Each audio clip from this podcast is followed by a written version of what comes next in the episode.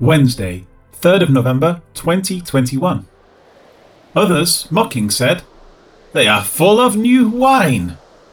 Acts two, verse thirteen. Those who heard the Spirit speak in their own tongues were amazed and perplexed. They strained to understand what was happening. However, Luke now continues, referring to others.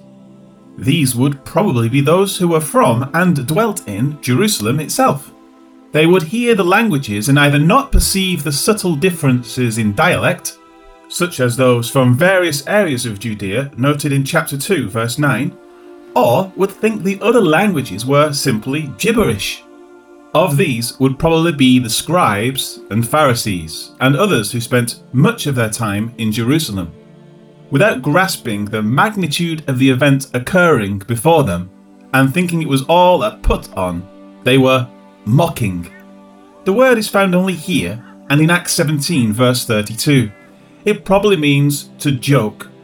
As such, it speaks of using barbed humour and jeers that mock others. With this attitude, they said they are full of new wine. In these words is a word found only here in Scripture, glucose. It is a word akin to glucose, meaning sweet. One can immediately see the basis of the word glucose. Thus, this is a type of sweet wine which uses fresh juice, but with a high level of sugars, making it easy to drink copiously, and thus it would be highly inebriating.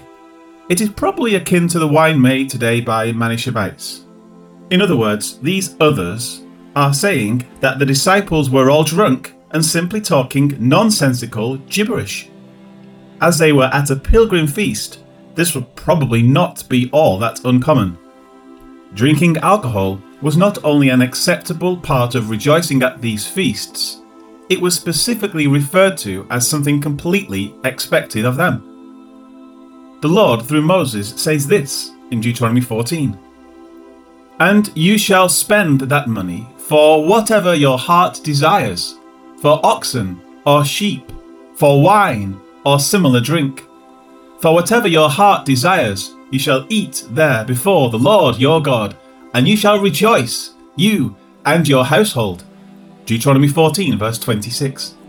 Moses, speaking of the times when the people ate their tithes, which was during the pilgrim feasts, refers to two separate intoxicants, yayin, or fermented alcohol-based wine, and shaykhah, or highly intoxicating liquor.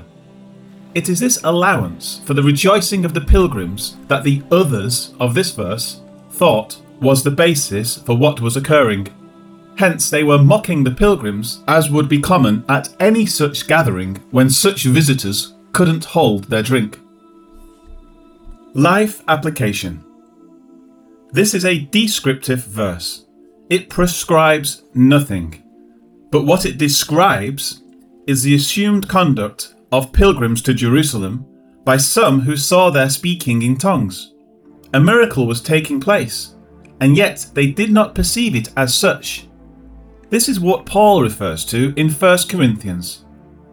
"In the law it is written, with men of other tongues and other lips, I will speak to this people, and yet for all that they will not hear me, says the Lord."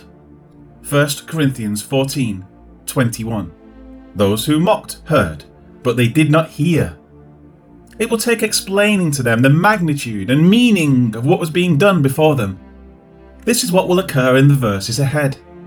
Until then, a couple of things of interest can be considered from the evaluation of this short verse.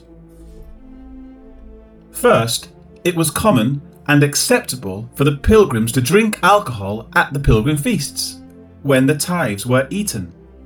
The common teaching that the Jews only drank wine cut by water, so that it was highly diluted, is not true. Moses' words in the law concerning the allowances at the pilgrim feasts, when the people came to eat their tithes, is explicit, and it is easily understood. They were to enjoy the eating of their tithes in the presence of the Lord, and to do so with the blessing of fermented drink. As the psalm says, "Wine that gladdens the heart of man." Psalm one hundred four verse fifteen, from the B S B. Secondly, it is quite evident that, for whatever reason, some who saw the miraculous tongues being spoken did not understand. As it was the Pharisees and other leaders that purposefully had Christ crucified, it may be that they were denied understanding of the miraculous nature of what occurred, in order to cause them to consider the miracle differently than the others. This is speculation, but even after having what occurred openly explained, it is quite apparent throughout the rest of Acts that there were many who did not believe and who continued to work against the early church. Let us be careful to hear the word when it is spoken, and then let us apply it to our lives. If we hear the word and don't understand it, let us think on it.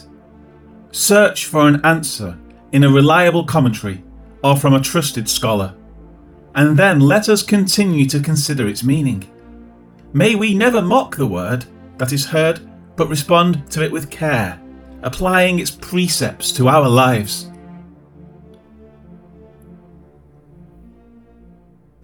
Lord God, your word is precious. Thank you for it. Fill us with the desire to read it and contemplate its truths all the days of our lives. Amen.